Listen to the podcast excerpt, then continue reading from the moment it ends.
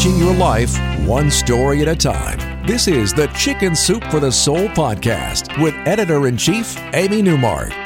Hey, it's Amy Newmark with a little Chicken Soup for the Soul inspiration for you from our latest bestseller, Chicken Soup for the Soul Life Lessons from the Cat.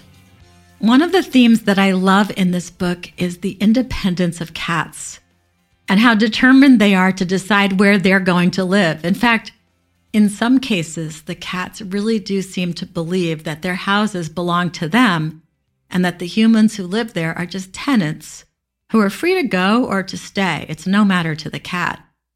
In our first story, Irene Marin tells us that she got divorced and moved from her house to a small apartment two miles away. She took her two cats with her, of course, but her cats were used to going outside, and in her new apartment on the second floor, they didn't have that freedom. One cat was content. He was fine with just looking out the window at anything that moved. But the other one, named Stripes, hated being cooped up. Stripes cried incessantly at the door. Irene finally took him downstairs and let him out, and he walked around the tiny yard, which seemed to satisfy his curiosity, and then scratched at the door and wanted to be let in. So the next day she let him out again, but this time he went missing for three days. Eventually, he was found two miles away at Irene's old house. The new owner found him. Now, Stripes had to cross many busy streets and a small park and walk past a high school and over a set of railroad tracks to reach his old house. Irene went and picked him up and brought him back to her new apartment. But the next day, when she let him out again, he took off. He went back to her old house over and over again. He made it perfectly clear that he refused to stay in the new apartment. He always opted for his old house with its yard full of trees. Eventually, the new owners of Irene's old house started feeding him, and then they gave him a box to sleep in outside, and then finally they took him inside the house. Irene says she was jealous. She says, Where was Stripe's loyalty to me after the past seven years of my undivided love and companionship? Being rejected by a cat is downright embarrassing.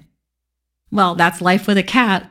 Stripes made his preference clear, and he officially moved back to his old house. Irene decided to follow that old maxim if you love something, let it go.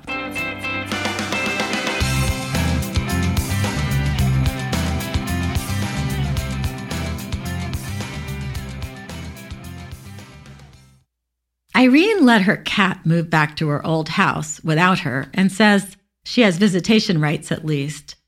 In Karen Green's story in the same book about life lessons from the cat, she was on the opposite side of a similar situation.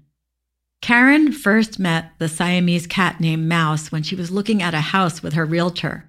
The family that owned the house was out, but Mouse greeted them and was part of their tour.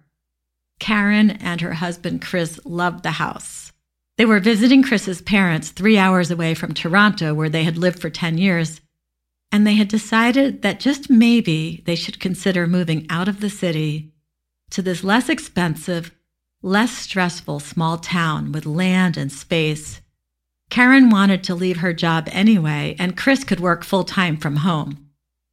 This house they were looking at felt nearly perfect, although Karen wished for some kind of confirmation that they should make this big move, a sign that this was meant to be.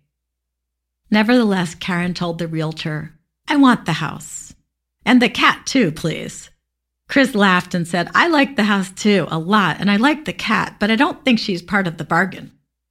The next weekend, they drove back and they made an offer on the house, and it was accepted. So they were leaving Toronto for a small town and their new life. On their final tour of the house before they bought it, they held Mouse as they measured rooms and began fantasizing about their future in this house and this town. Mouse was meowing and cuddling with them, and he seemed very comfortable with Karen and Chris. He even seemed to be showing them around like it was his house.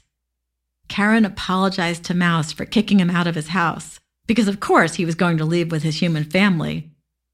And then the realtor shocked them. She told them that the people weren't taking Mouse and were planning to abandon him to a shelter. Well, that was the sign that Karen had been looking for. This was definitely the house they should be moving to, complete with this cat they already loved. She said they would take the cat with the house. For the next seven years, Mouse was a beloved member of the family. It was her house in her view, and she welcomed her new family and their guests, still giving Karen that sign that showed them they were exactly where they were meant to be. I'm Amy Newmark, and you've been listening to the Chicken Soup for the Soul podcast. Thanks for joining me today. If you want to learn more about our new books and everything else going on at Chicken Soup for the Soul, join the more than 2 million people who follow us on Facebook, Instagram, and Twitter. And go to chickensoup.com and click on the podcast button to learn more about this new bestseller, Chicken Soup for the Soul Life Lessons from the Cat. You can pick up a copy at Walmart, Target, Barnes & Noble, Books A Million, Amazon, and wherever else you like to get your books. I'm sharing a couple dozen different stories from the book with you on the podcast, some in the coming weeks and some in episodes that have already aired. So you can go back and listen to those too if you want to hear all the stories. Come back for our next episode to hear about our brand new book, Chicken Soup for the Soul Running for Good. My co author, the world renowned, somewhat crazy ultramarathoner Dean Karnazes will be joining me to discuss how you can motivate yourself to get outside, whether you're running or walking.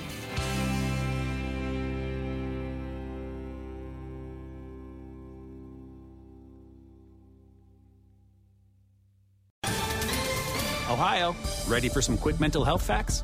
Let's go. Nearly 2 million Ohioans live with a mental health condition.